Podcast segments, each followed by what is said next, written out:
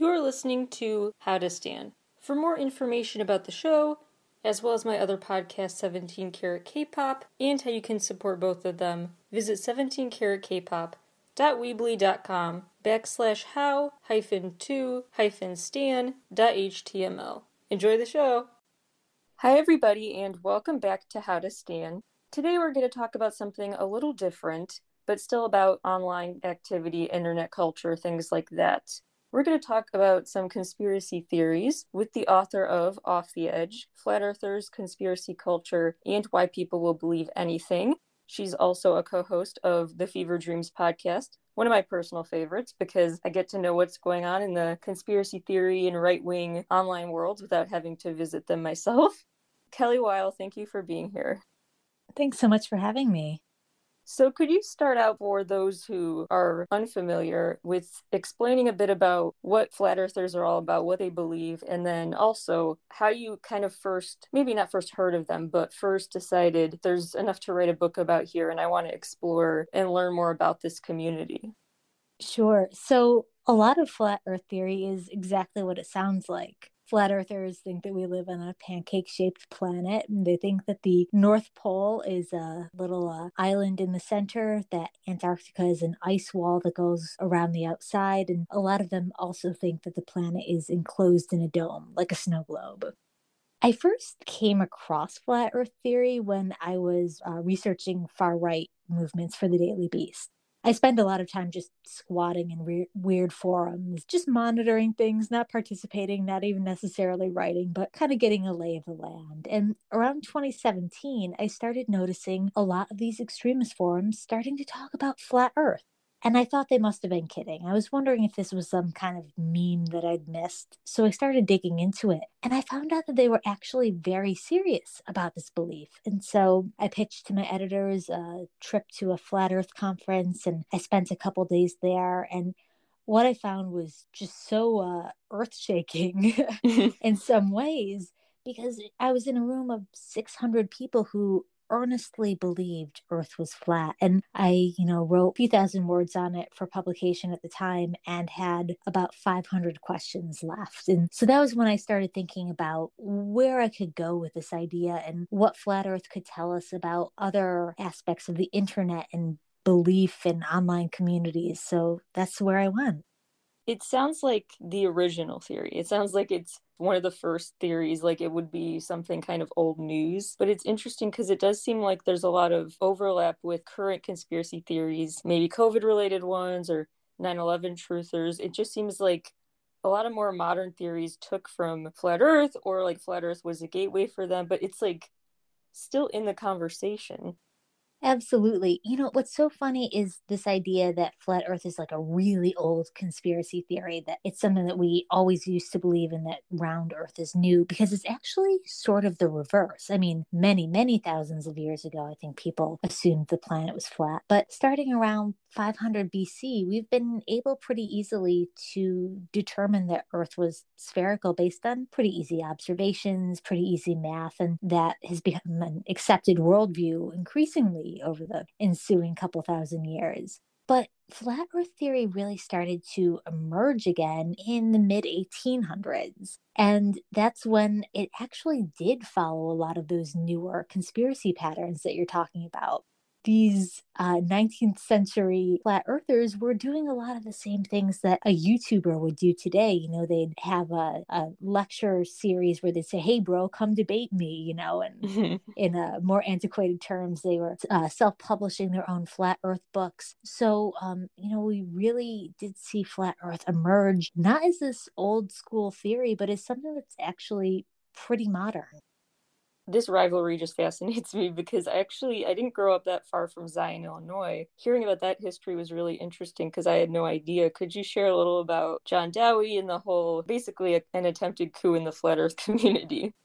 Sure. So, okay, Zion, Illinois. So you'll know better than me. It's still a real city. It's still around today. I talked to lots of Zion people for the research of this book, and everyone was really nice But during its founding around the turn of the 20th century, it was an explicitly religious town, very fundamentalist. And it emerged out of this faith healing movement. This church got a lot of money by pretending to cure people's cancers, things like that. And they settled down to make their headquarters basically in this brand new city where they would be able to write the laws and control how land was used etc but what happened was a few years after the town's founding, which was was founded under um, the influence of a priest named uh, John Dowie. He was kind of the founder of this church. He was overthrown by someone who is even more fundamentalist, even more out there.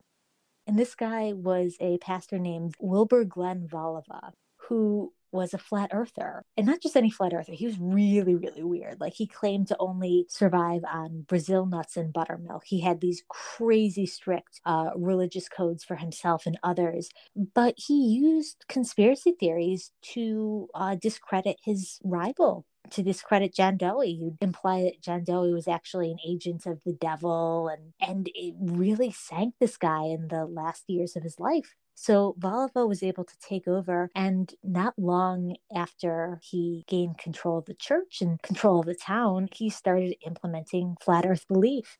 He put it in the schools and he would do things like outlaw church hymns that referenced the globe. And because he effectively turned the city against the rest of the world. You know, he made it such an insular community at odds with everyone else. He was able to keep power for a couple decades.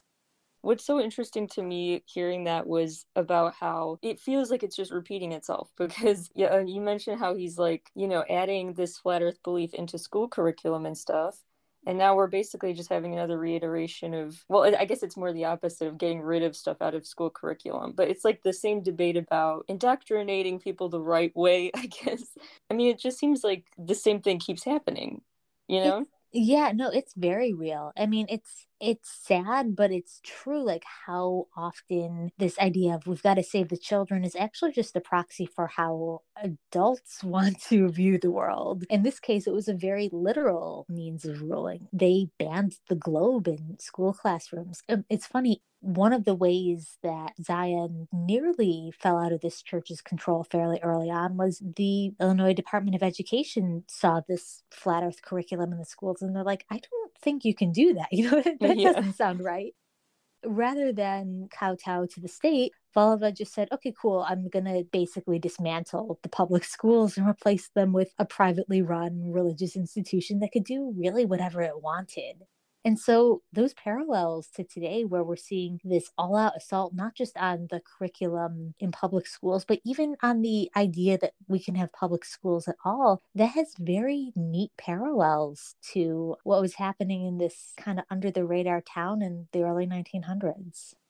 Yeah, for sure switching gears a little bit because before talking about some more present day stuff i was wondering if you could talk a bit about this lady blount character because she kind of fascinates me and what she did to kind of get people to support the flat earth cause how she got their attention Sure. Yeah. Lady Blount, uh, she ruled, frankly. Um, she was the leader of a very short lived flat earth group in the UK, uh, end of the 19th century. And she was an eccentric. You know, I made the comparison before to how a lot of early flat earthers wouldn't have been out of place on YouTube, but that is especially true, I think, of her because she didn't just preach flat earth. She had a really uh, zany multimedia approach. She wrote like a novel about flat earth. She wrote songs about flat earth, and she would incorporate those songs in her novel. You're reading through the book, and suddenly you hit a page of sheet music, and it's so you can sing along to the flat earth song that the character is about to burst into. It's really weird and I actually appreciate it, even though I don't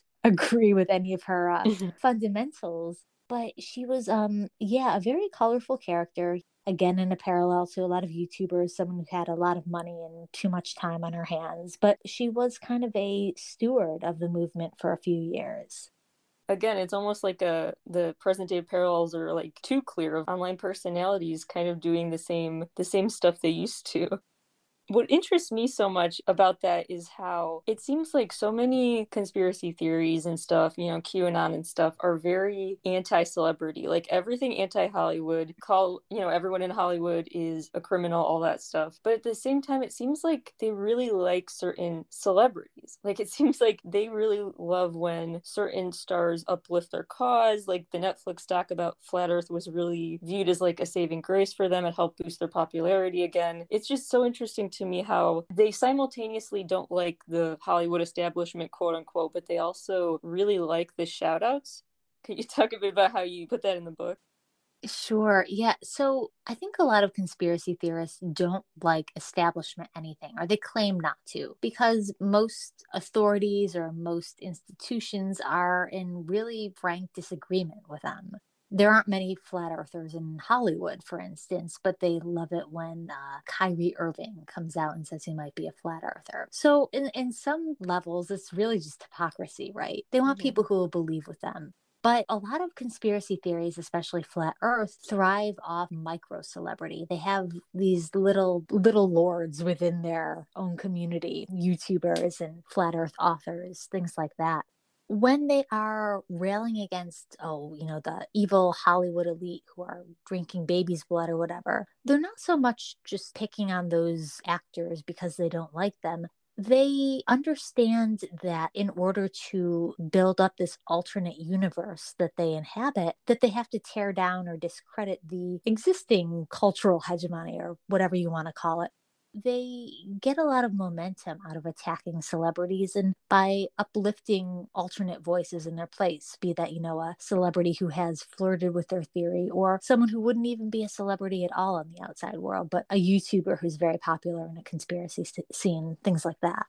It's interesting because it seems like there's just such a I guess this is like a hallmark of all conspiracies, this cognitive dissonance of and the hypocrisy. And you know, in another area you see that is like it seems like one thing that unites all types of conspiracy theorists is the sense of being ostracized or looking for community, like minded people. But then at the same time, it feels like they're so quick to turn on each other. Can you talk a bit about how you describe that in the book with flat earthers and turning on each other?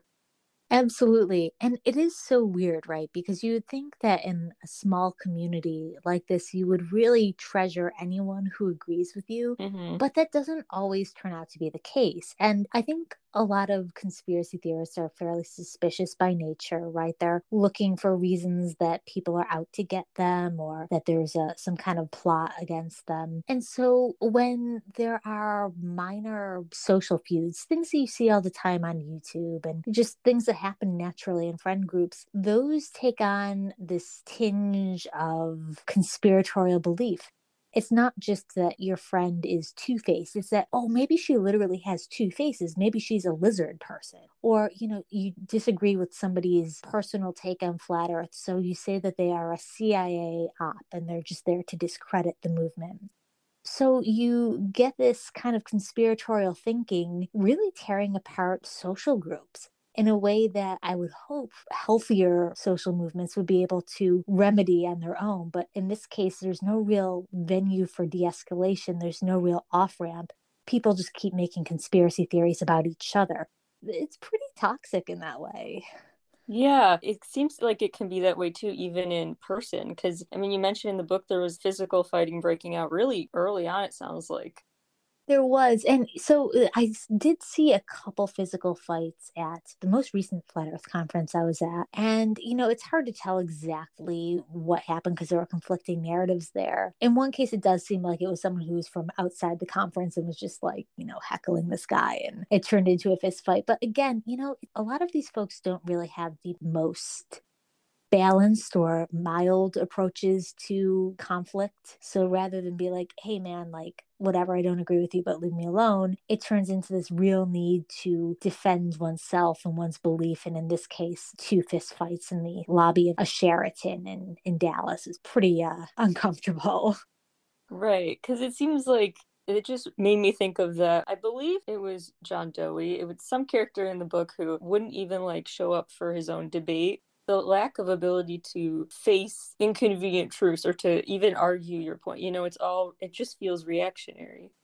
Absolutely. Yeah, that was um that was the flat earth founder, um Samuel Rowbotham. One point he had a two nights extravaganza and some people started questioning him early on and questions he couldn't answer. And rather than try and, you know, defend the theory with facts and logic, he just bailed, you know. Yeah.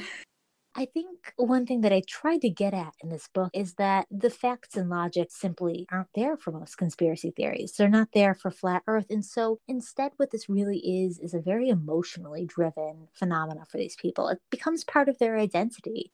And if you are a flat earther who feels like you're being bullied, you know, again at this hotel conference center, rather than try and have a debate because these people know they'll lose, it turned into something really tense and couple fistfights in a cafeteria. right. And how do they know how to handle that frustration effectively, you know, if they're they're just online and they're just spending their time online when they're finally faced with someone else, they may not know what else to do.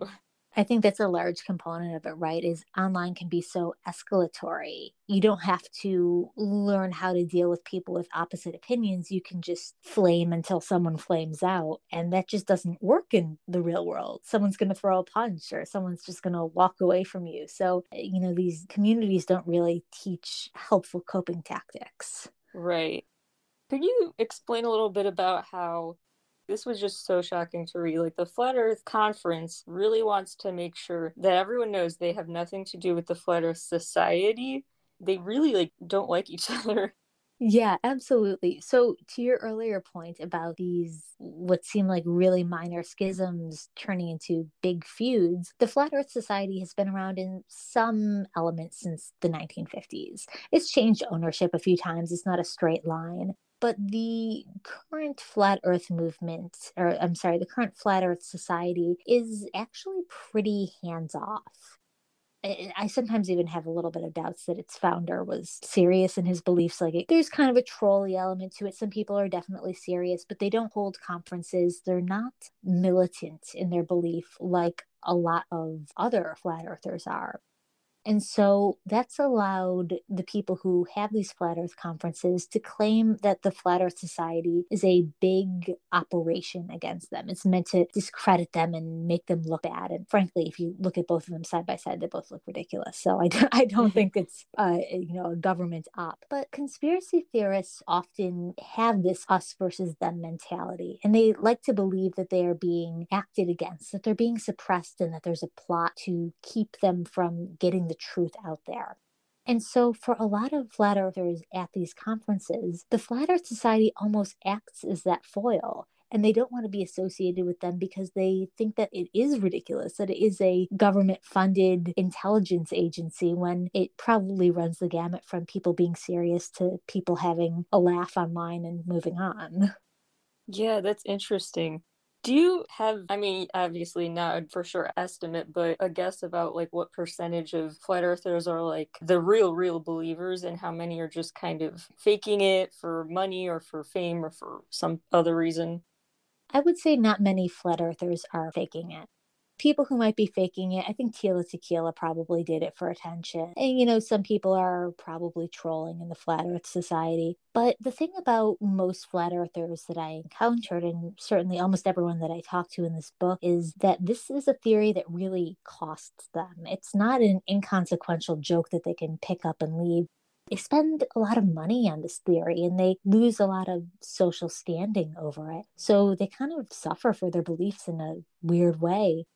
So I don't have firm numbers on exactly how many people are in the flat earth movement, but I can tell you that I've been to flat earth conferences where there are 600 devoted attendees present. And I think all of those people are either, you know, they're between 90 to 100% convinced in the theory. And there's certainly a lot more people than them who just didn't have the resources to travel there.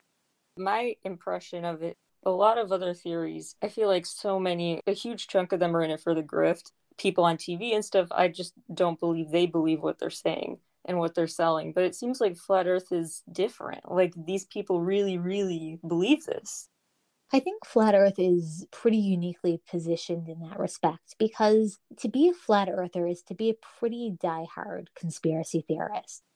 It's not something that can really safely coexist with a mainstream view of reality there's so many people on the left who sort of like do 9-11 truth posts and it's hard to tell if they're like really serious or if that's just they're just tweeting like jet fuel can't melt steel beams and i bring that up because you can talk like that and still kind of exist in normative social spheres if you start going on about flat earth you're on your own people are not especially Paying compatible attention. with that yeah people mm-hmm. it, it doesn't really fit in with most people's beliefs and so, most flat earthers, I think, or most flat earth influencers, have to be pretty dedicated to the theory because it won't have a large audience like, oh, I don't know, a medical hoax would, right? Where you don't have to personally believe in the snake oil you're selling, but it will have a large audience that might be interested in buying it. Flat Earth is a narrow but dedicated community, and people who commit really do it all the way.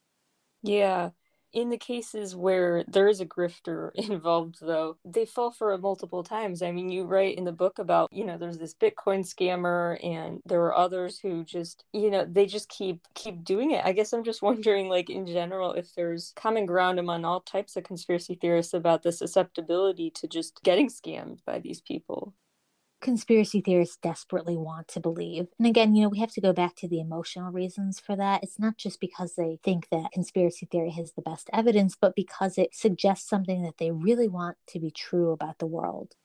You know, there actually have been a couple flat earth scammers who are not actual flat earth believers at all, but who would offer things like, hey, give me $10,000 and I'll take you to a trip to the edge of the world, to the ice wall, you know? And of course, those people cut and run with the money. And that kind of scam sounds so obvious to you and me. Obviously, there's no ice wall and you can't go there.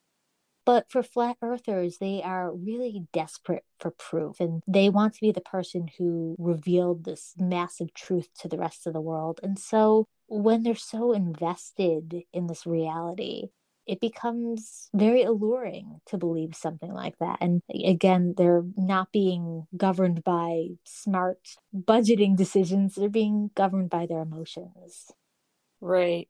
I have a couple related questions to that. One is about if you could just share for the listeners a bit about who Mike Hughes was and that that whole story. And then relatedly i'm wondering if you thought maybe he's an example of the type of people who maybe they it, it's true that it starts out like his pr person said as kind of publicity to say that he believes this but they become truthers. They start believing it so much that they kind of convince themselves.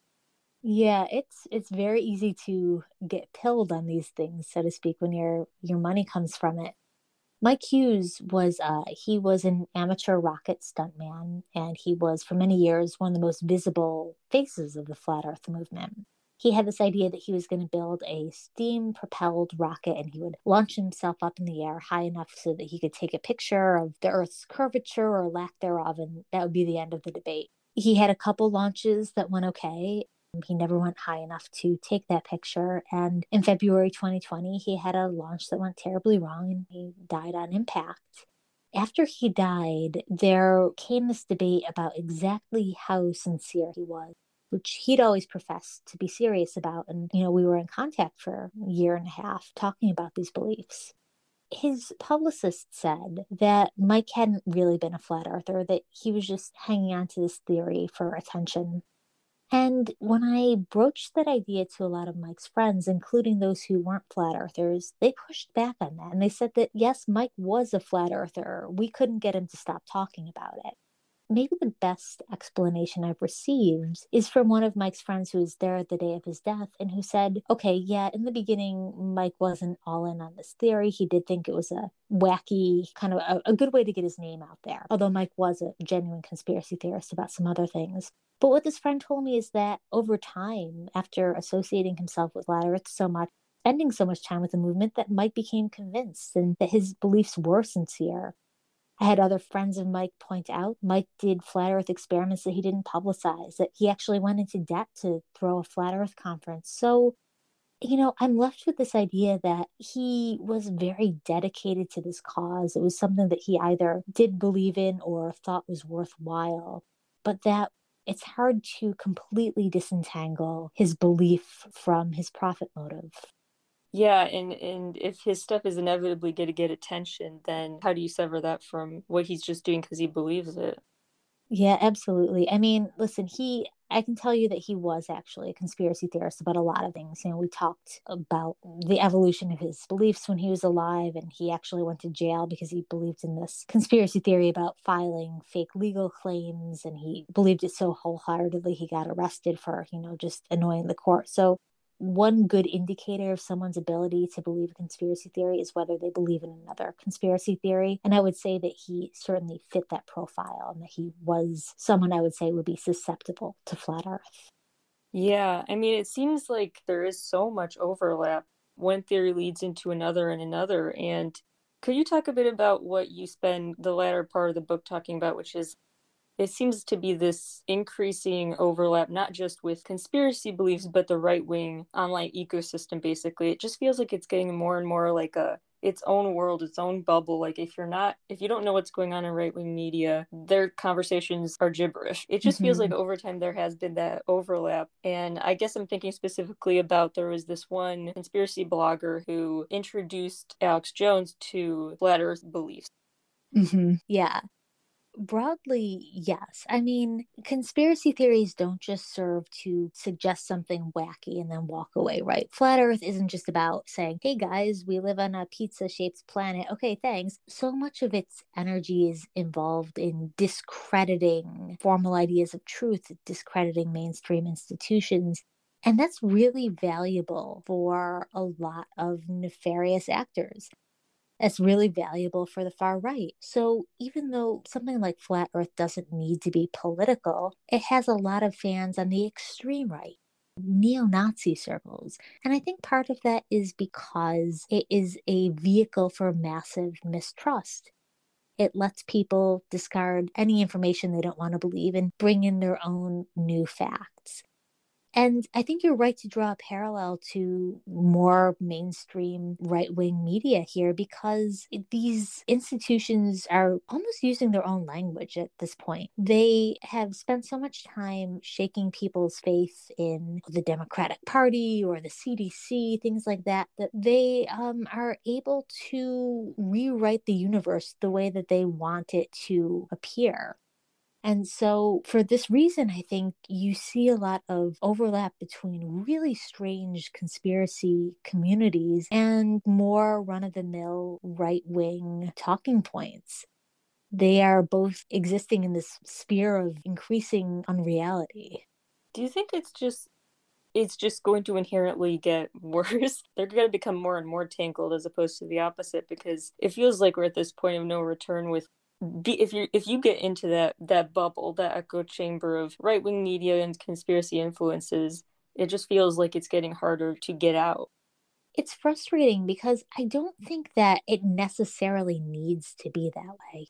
It shouldn't have to be a one way path down the rabbit hole, but I think what's making it a lot harder for people to extricate themselves from conspiracy communities is the fact that a lot more powerful institutions are picking up on that we have a political party that has completely and wholeheartedly embraced a lie about the 2020 election. The Republicans increasingly say in more mainstream outlets that they think Trump won. Obviously, that's not true, but when you have such a reality shaking claim at the core of a political platform, I think it really serves to delegitimize a lot of other shared truths. And we have this moment where we have almost diverging realities People can pick whichever one they prefer. And so rather than, you know, allowing people to dip their toe in a conspiracy theory and come back and say, well, that was fun, but, you know, I don't actually believe that, these conspiracy theories are becoming very entangled with identity. You know, if you are a Republican, you believe in these core facts, regardless of whether they're true. But that's increasingly the case for a lot of Trump supporters think when we talk about bringing us back to some collective sanity, we have to look at those powerful players and get them to back off before we go after, you know, run of the mill flat earthers. Do you think maybe part of the the fact that it's becoming more core to people's identity to believe this stuff may be kind of also why there is this overlap increasing between really extreme like Nazi groups online and like really hateful groups? That too is like more than a belief that some people are inferior. That's the core of their identity. That's who they think they there seems to be a lot of parallels with the mentality of hate group members, outright hate group members, and conspiracy groups. Mm-hmm. I think a lot of hate groups are very canny about recruiting people from possibly sympathetic conspiracy movements. You know, one thing that I talked about in this book was seeing a growing overlap between something like Flat Earth, which isn't inherently political, and something like QAnon, which is inherently very political. I think a lot of its claims at the core are sort of fascist. And I was at a Flat Earth conference, and two women approached me and tried to give me a QAnon bracelet. And I'm like, what's with this? Are you flat earthers? And they're like, no, but we go to events where we think people might be interested in QAnon and we try and spread the word. So that in its way was very cynical, but probably smart in that they knew that there was this potential overlap between people who broadly mistrusted the world and people who might buy into a really, really far right conspiracy theory to your point about outright hate groups, neo Nazi groups, those are often very steeped in conspiracy theory themselves. They have victim mentalities. They find scapegoats for who they think is acting against them. They have all kinds of misinformation that props up their hate. So I think all of these are, you know, kind of compatible actors in a broader unreality that they inhabit.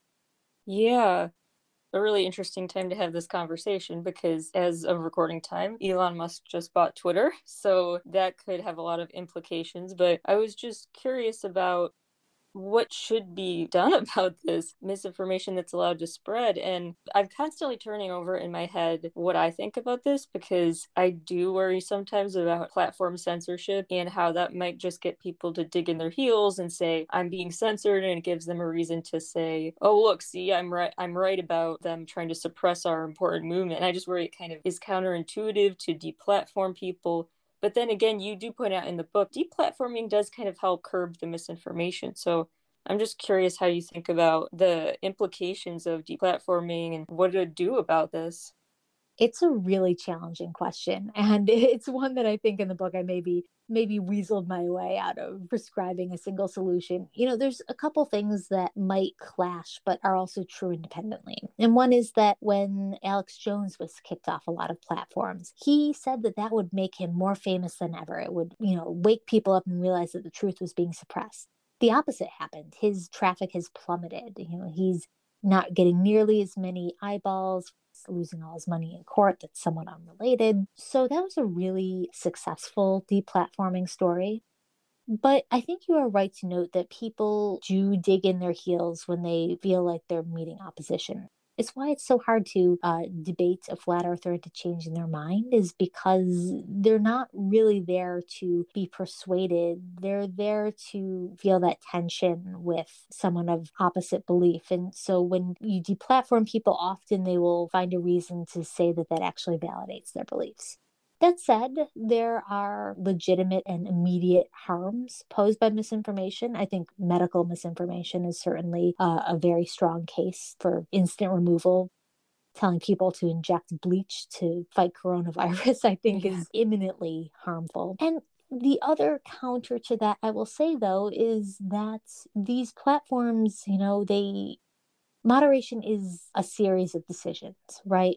And when these platforms take down, oh, say the Proud Boys account, they often will make it what they think is an equal and opposite action against the left. So Facebook takes down a Proud Boys account. They simultaneously take down a large anarchist publisher page that I would argue is not nearly doing you know, the damage that the Proud Boys do. So it's challenging. And I think we need to understand that even if there is a case to be made for deplatforming certain bad information and certain bad actors, that we're also setting up the structures for that to happen to groups that don't deserve it dissenting voices in authoritarian regimes, things like that. So it's something that I'm very cautious about prescribing, even though I can look at a case like InfoWars and Alex Jones and say, eh, yeah, the deplatforming in their case was really successful. Yeah, it, it is. I mean, there isn't one clear answer. It's I feel like maybe the conversation should be separate separate two things. One is the actual information people can post and then the actual amplification of what they posted and how the algorithms affect the reach of that information. I feel like that maybe should even be a separate conversation. I don't know. I no, I think that's exactly right actually. Um the information like you said is one thing and it's something that you have to evaluate in a case by case basis, but the algorithms that social media sites and especially sites like YouTube use to promote certain topics, those are not neutral they are based on what they think people will engage with. So, YouTube, for about five years, from 2014 to 2019, really aggressively over promoted Flat Earth simply because those videos performed very well. And that's not a case of YouTube making a decision like, should we allow flat earth content on here? It's YouTube inadvertently giving flat earth a lot more airtime. And so I think, you know, if you give a more even hand to how information is disseminated and what gets a, a leg up and what gets downplayed, that could be kind of one way of approaching how content is disseminated on the internet. Yeah. I think part of the frustration with knowing like what to do about these beliefs, it's important to know that they're out there and not talking about the fact they're out there doesn't make them go away. That being said, I'm just wondering how you think about in general just reporting on this stuff and these beliefs and are there certain ways that maybe social media companies but also just other journalists could be doing better? How do you cover this stuff in a way that is responsible? I do see value in this kind of reporting about conspiracy groups but also you know giving them too much airtime or too much of a platform can backfire. I'm just wondering how you how you deal with that. Absolutely. Yeah it's something that i definitely spend a lot of time thinking about and constantly considering in my approach. My philosophy toward it is this you're right that ignoring these issues does not make them go away. Often, I think they very much need sunlight and they need understanding and exposure when I cover a conspiracy movement or a far right movement, I don't just cover it because it's weird. You know, I don't want to mm. just report, hey, here's a thing, here's something that sounds funny, let's go laugh about it. Typically, my threshold for reporting is okay, is it connected to power in some way? Is it connected to profit in some way? Is it doing imminent damage? And so when I write about stop the steal conspiracy theories, you know, conspiracy theories about the 2020 election, I'm not just picking out a, uh, a random right wing theory that doesn't need any more airtime. I'll write about it if it's being promoted by a local city council or something in a way that's going to affect how future elections are being run, or if maybe there's some kind of grifter who's making millions from selling this kind of fraud and so I think looking at journalism is almost an intervention in some cases, you know, giving light where people might not necessarily want it rather than just noting that a thing exists. And again, it's something that I grapple with and a lot of other reporters on the beat do as well. But right now, that's sort of my guiding principle. Yeah, that makes sense well, as you were saying that, I was just thinking about one of your latest pieces I read, which was about this med bed thing. Could you explain to people what that is and maybe use that as an example of why this was worth reporting on? Happy to. Yeah. Okay. So, oof, th- this is a grim one. So, basically, for uh, at least a year now, a lot of QAnon fans have believed that there is a technology called a med bed and that it's basically the holy grail you know it will it can do aging in reverse you can regrow missing limbs you'll it'll cure all your ailments just like by lying down in it and of course, that doesn't exist, but there are harms suggested by it. You'll go into QAnon forums and people are saying, well, you know, my mom's really sick, but we're going to put off her care because I know Trump is going to reveal the med beds any day now. And that's really grim. And yeah. so I've watched that for a while and been like, mm, do I say anything? And I didn't for a bit but what sort of tipped me uh, over the threshold there was I started seeing companies claiming to sell med beds and claim to sell med beds for tens of thousands of dollars, and people promoting these in QAnon forums. Even in one case, I found someone who was an affiliate marketer for this company and promoting it in QAnon forums and people being like, oh wow, they're finally here. And wow. I said, that is gummy. like mm-hmm. because there is a real risk of people not getting the care they need because they think that they're going to get a miracle cure or people spending all the money they can possibly afford on one of these beds which costs $20,000. In that case, you know, I thought there was enough uh, potential harm Exactly. And there was enough, you know, profit being made off of these things to justify something like an intervention. And so I dug in I found that these inventions, the inventor previously had a run in with the FTC for false advertising. Another one was just making absolutely absurd claims that defied the laws of physics. And so using that as a way in to kind of try and break the spell. And I'm happy with how that story came out. That's a good example of this. Could, would you mind sharing a few other examples if you can think of any of just I just get very frustrated when some people view it as just, come on, this is just online activity. Like, why why do people even cover this? Like, it just seems frivolous reporting on internet culture. And I just feel like it's so important to stress that it has such real world implications. So I, I wondered if you could share some examples of here's when our reporting did have a real world impact, or here's when it here are the concrete things that happen because of things that happen, you know, quote unquote, just online. Oh, absolutely. I mean, I would point to this whole, you know, school board panic right now as an example because I was know, reporting on some of the underlying anti gay, anti black narratives that were being pushed about this. And I had people say, well, why are you amplifying these weirdos, right? They're just showing up at local far right rally and they'll yell themselves tired and go home. Well, fast forward not even six months, and these people are running for school boards. They are setting policy in Florida and Oklahoma, things that are actively ruinous to LGBT youth, excuse me, LGBTQ youth and teachers of color that's why I think, you know, it's important not just to watch the fringes, but to keep an eye on their influence on the real world. And I think I've been doing this for quite a while now. You know, I wouldn't ever amplify a neo Nazi podcast just because it said something wacky. But around 2018, I found that this one white supremacist group was talking about infiltrating local Republican parties by, you know, putting on a clean face. And what do you know? I found one of them doing exactly that in practice in Washington using the tactics on that podcast to win an uncontested seat in his local party. And my reporting got him kicked out. So, wow. you know, it's always a balance between is this going to give them attention that they want and is this going to shine a light on them in a way that they're going to flinch from and i certainly hope that it's usually the latter yeah, it's kind of like a nip this in the bud situation. Like, let's pay attention to what they're trying to do before they do it in a legal way.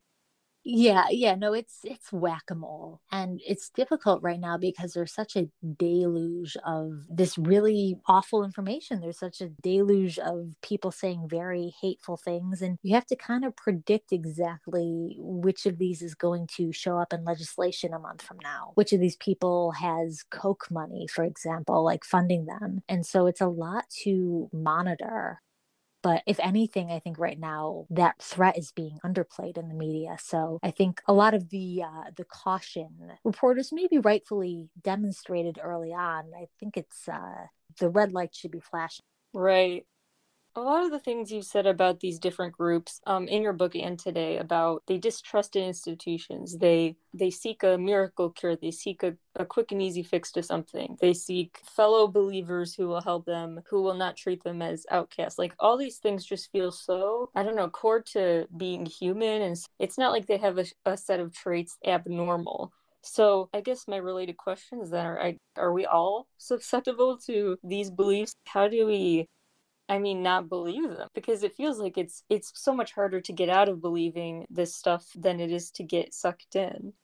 To a degree, we certainly are susceptible, right? And conspiracy thinking is just a way of looking for an alternate answer when we don't have enough information or we don't like the information we have just because we have that tendency, we're not doomed to conspiratorial thinking. And often people who really get drawn into it further are people who might um, be looking for reasons to feel better about themselves or a group that they identify with. They might be looking for a, an alternate reality because they don't like recent events or what they suggest no one is doomed to this kind of thinking. And I think when we talk about drawing people out of conspiracy thinking, we should be looking toward those similarities. Flat earthers do not respond well if you try and debate them or ridicule them into changing their minds. Like we've said before, this becomes part of their identity. So when you attack the theory, you attack part of how they view themselves Instead, what I think is helpful is looking at the emotional reasons that they went for this theory. Maybe what were they scared of or what were they seeking? And often i found that people there was this one flat earther who said that before she found flat earth, she was very scared of her place in the universe because it felt so large and expansive, and she didn't feel in connection with God in that respect. And I'm certainly not a religious scholar, but there's probably another framework that somebody could have offered her there that was less damaging than flat earth. Or I met a lot of flat earthers who are really into it for the community they like the friends that they made there. And ironically, they've alienated real world friends from this belief, so they become even more invested in it. And so rather than push those people away, even though it can be kind of tempting, trying to find a way to reincorporate them into healthy society, into friend groups, into hobbies that are not harmful. And one of my favorite anecdotes about this, which I can't prove is true, but it was kind of a viral Reddit thing, is someone said that their aunt, I think, had been super into QAnon and had been super into the online camaraderie of it. And maybe to the to the point of your uh, podcast title here, she became really into K-pop she became a stan. Oh, I and saw this. Yeah. yes, and you know that group, that group identity, and K-pop stans are like often making fan cams, and just that generative energy really replaced QAnon for her.